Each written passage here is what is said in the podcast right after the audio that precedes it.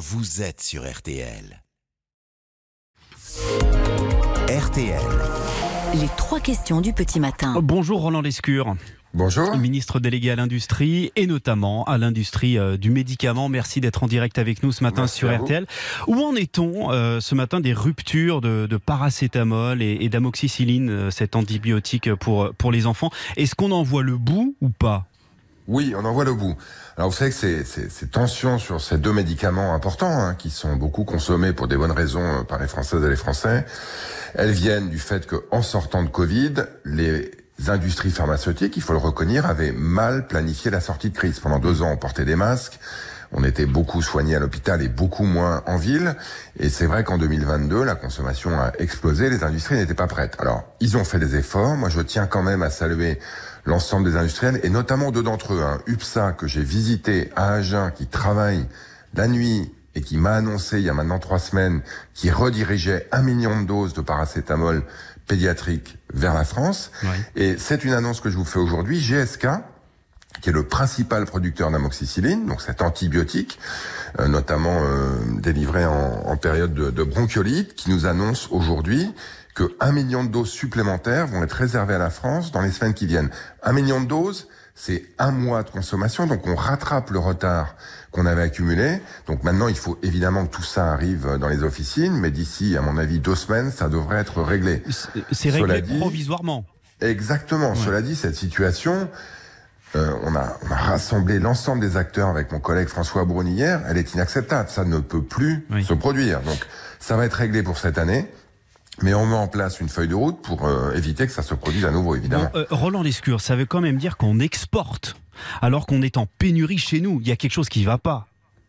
Non, alors on exporte certains qui sont produits chez nous, on en importe d'autres qui sont produits ailleurs. Vous savez que Sanofi produit du paracétamol et qu'une bonne partie est produite en Allemagne. Donc euh, il faut évidemment garder euh, le monde ouvert, mais il a fallu, et on a insisté auprès des producteurs pour qu'ils le fassent, rediriger une partie des, des doses vers la France, ça a été fait.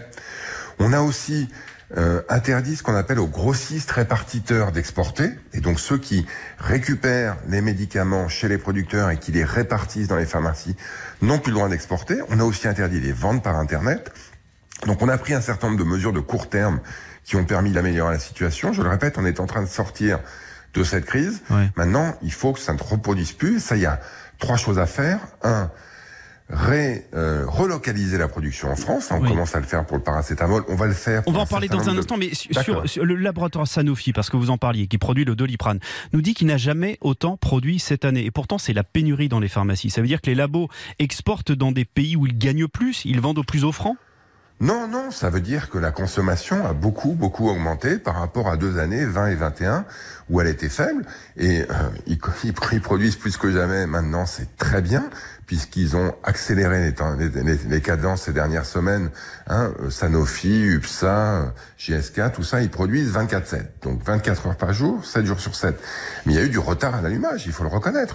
Ensuite, qu'il faille revoir la politique de tarification du médicament, on vient bien, il y a des, il y a des sujets à faire pour s'assurer que ça maintienne de l'industrialisation en France. Parce qu'il faut Alors, rappeler que l'assurance maladie euh, qui rembourse ces médicaments met la pression pour avoir des, des prix euh, plus bas. Les fabricants, on- souvent, en France, vendent à perte.